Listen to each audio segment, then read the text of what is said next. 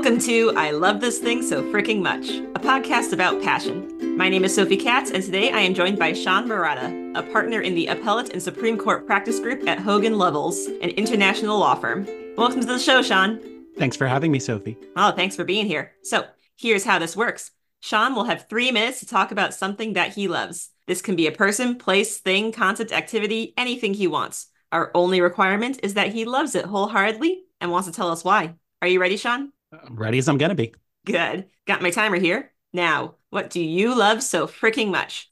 I love Appellate Twitter, which is a community of lawyers, law professors, law students, and people interested in the law organized around a hashtag on Twitter. As the name suggests, we talk a lot about the appellate courts and appellate law. And appellate courts are the courts above the trial courts in the United States. So if you're into real crime or true crime, that's trial courts. That's developing facts. That's not what we do we focus on what I call the law part of law, which is not a joke because obviously developing facts and cross examining witnesses is really important but the legal system and the laws and sort of the cases that you learn about in law school is our focus. But really, it's a place for legal nerds. We fight about which fonts are the best. People have strong views on Times New Roman. We talk about whether full justification on your briefs is better than left justification on your briefs. And we talk about the cases of the day, both the really high profile ones that you hear about the news and the obscure ones with interesting legal issues that you probably would never hear about if you weren't sitting on Twitter all day like I am. Why I love Appellate Twitter is because it democratizes access to experts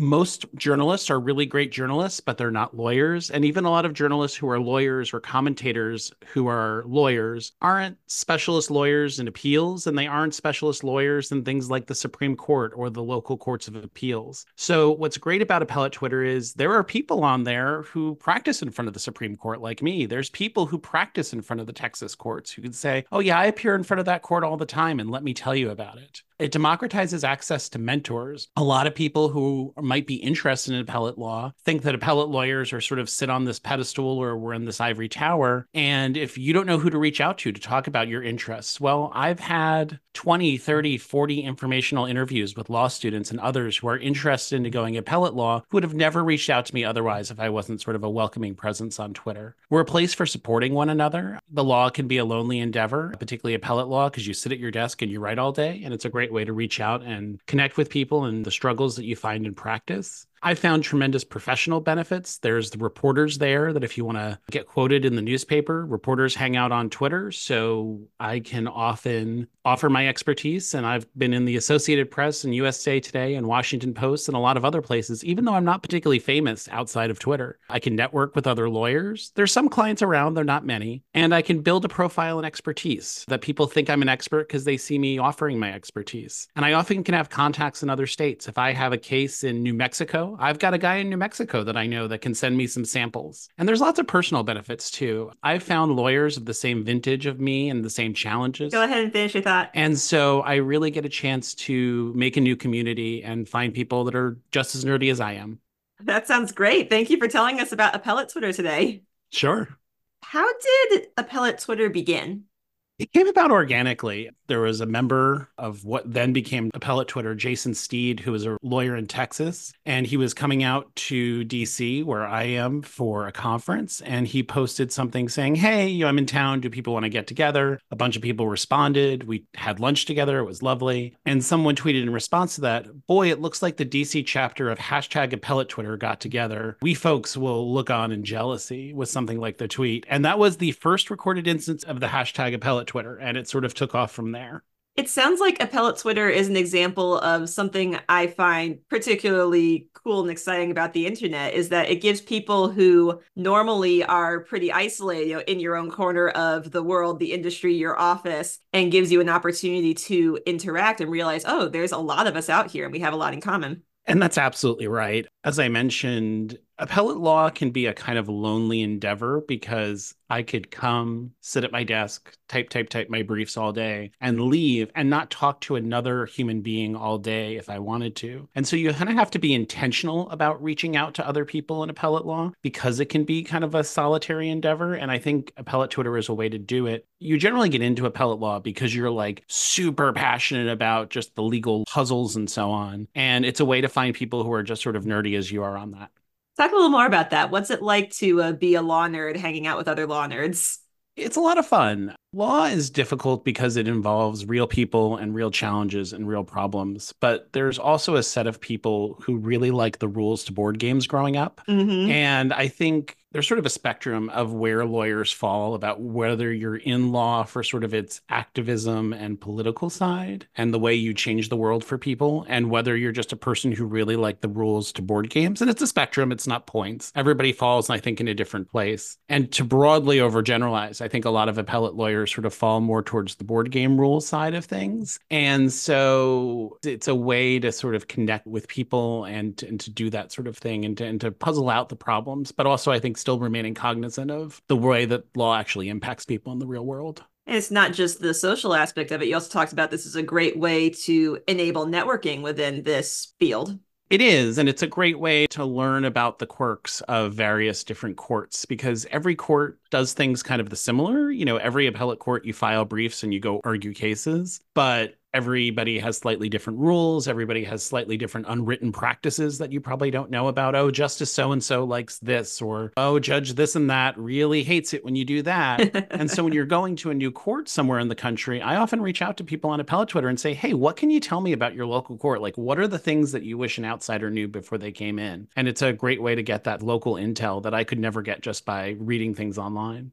Talk a little more about your experience as a mentor because of appellate Twitter. My history is a little bit different than a lot of people who practice at large international law firms in the appellate space. Most people went to really fancy law schools, Harvard, Yale, Stanford. They were law clerks, which is an assistant to a judge for a couple years at the US Supreme Court. I don't have any of that. I went to William and Mary, which is a great law school, but it's not Harvard and Yale. I clerked for a wonderful judge in New Jersey's Intermediate Appellate Court, but it's not the US Supreme Court. So I have a story of I got into this community basically because I had some great mentors and I wanted to pay that forward. Mm-hmm. So I just kind of held myself out there and said, look, if you want to talk to me about it, like I can't get you hired. I don't have jobs for you. But if you just want to talk about your path and my path and how you could possibly try to follow in it, I'm happy to. And I put that out there because some law students will reach out to you directly, even without offering. But you notice it tend to be a lot of dudes, a lot of white dudes. And so I thought there's probably a lot of people who also want to do this, but don't feel confident enough to reach out. So let me just offer. And I got more of a response than I ever thought I would. So I do it either when I commute in in the morning or when I'm out for a walk. I just pop in my AirPods and talk to people. And it's been really great just to connect with law students. I think the kids are all right. I think law students are just as hardworking and intelligent and diligent as they were in my day and the day before that. Everybody's just going through different stuff. And it's a great way to keep in touch and a great way to try to pay back what my mentors did for me.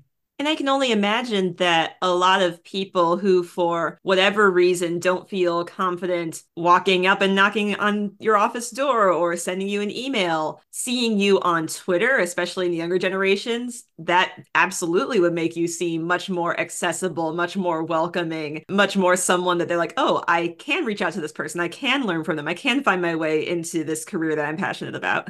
That's absolutely right. And I, I try, my Twitter persona tries to be a little bit more human. I mean, yes, I've argued in front of the US Supreme Court, but also, I'm trying to parent two little boys. Mm-hmm. Also, I'm trying to be a husband. Also, I'm trying to finish my work and balance everything else in life. And I, I share a little bit of that struggle online because I think it's important that the people you look up to are also people and they're dealing with the same kind of troubles and struggles and challenges that you are in many ways. Maybe not the exact same ones. I certainly have a lot of privilege in, in facing them. But at the same time, I think it's important to say, like, hey, I'm just a guy trying to do my best too. And I felt just as much as an imposter starting out as you did. So you can get through this too. Yeah, it sounds like this community is a great opportunity to really humanize settings that are shrouded in so much mystery. Like you can't take pictures or video inside the Supreme Court. So are there really people in there? Let's find out. and, and, and it's a very formal, very ritualized environment. Although Supreme Court arguments have gotten a little more conversational over the years than they were back in the 1800s, they are still a very staid, mostly white guys standing in blue suits at a podium talking in legal jargon. And so I think emphasizing that we're all just people and we're all have our own thought processes and getting through things is really important because it lets people peek behind and see that law is just what we do as a group. So I think knowing the people behind that is also important. Is there anything that you don't like about Appellate Twitter? And if so, how do you handle that? I think there's two things. One is just the current dumpster fire that is Twitter right now. Um, and you do it through a lot of blocking and muting and trying to focus on the people that are helpful in the environment. You know, I wish that we could sort of take the whole community and move it somewhere else, but I've heard it compared to like after the high school drama production, you're standing around in the parking lot figuring out what diner you're going to go to. And it doesn't really matter which one you go to, it's just that you all have to go to the same one and not being able to decide. And mm. I think that's kind of the collective action problem of getting off of Twitter at the moment. And I think the second part is, and I talked a little bit about this before, is that if you're a person who's really nerdy and passionate about the puzzle of law, you can lose sight of the fact that there are cases out there, many high profile cases, but sometimes smaller ones, where like there are real people who have real suffering and you're kind of gawking at it. Mm. You focus too much on sort of the neat puzzle and lose sight of the humans at it. And I was probably guilty of that when I started out too. And I think the way you deal with that is to just be a little bit more cognizant, a little more empathetic. Like with all comedy, you don't punch down you're trying to make light of, I think, a lot of tragedy because there is a lot of tragedy in law, and people usually go see lawyers when there's something wrong happening in their life. And so I think just having a certain awareness of the human perspective when you're commenting on legal things is a main way to fight against that. Sean, thank you so much for telling us about something you love today. Uh, my pleasure. And thank you, our listeners, for tuning in today. If you'd like to learn more about Appellate Twitter or our guest Sean, you can find his social media information in the episode description. And if you have something you love so freaking much you want to tell me all about it, consider this your invitation to join the show. I Love This Thing So Freaking Much is a production of Through the Window Media. This episode was directed and edited by Sophie A. Katz. You can find us at Through the Window on Twitter, Facebook, Instagram, or Tumblr. That is T H R O U the window at all the social media sites. Be good to yourself, be kind to each other, and you'll hear from us again soon.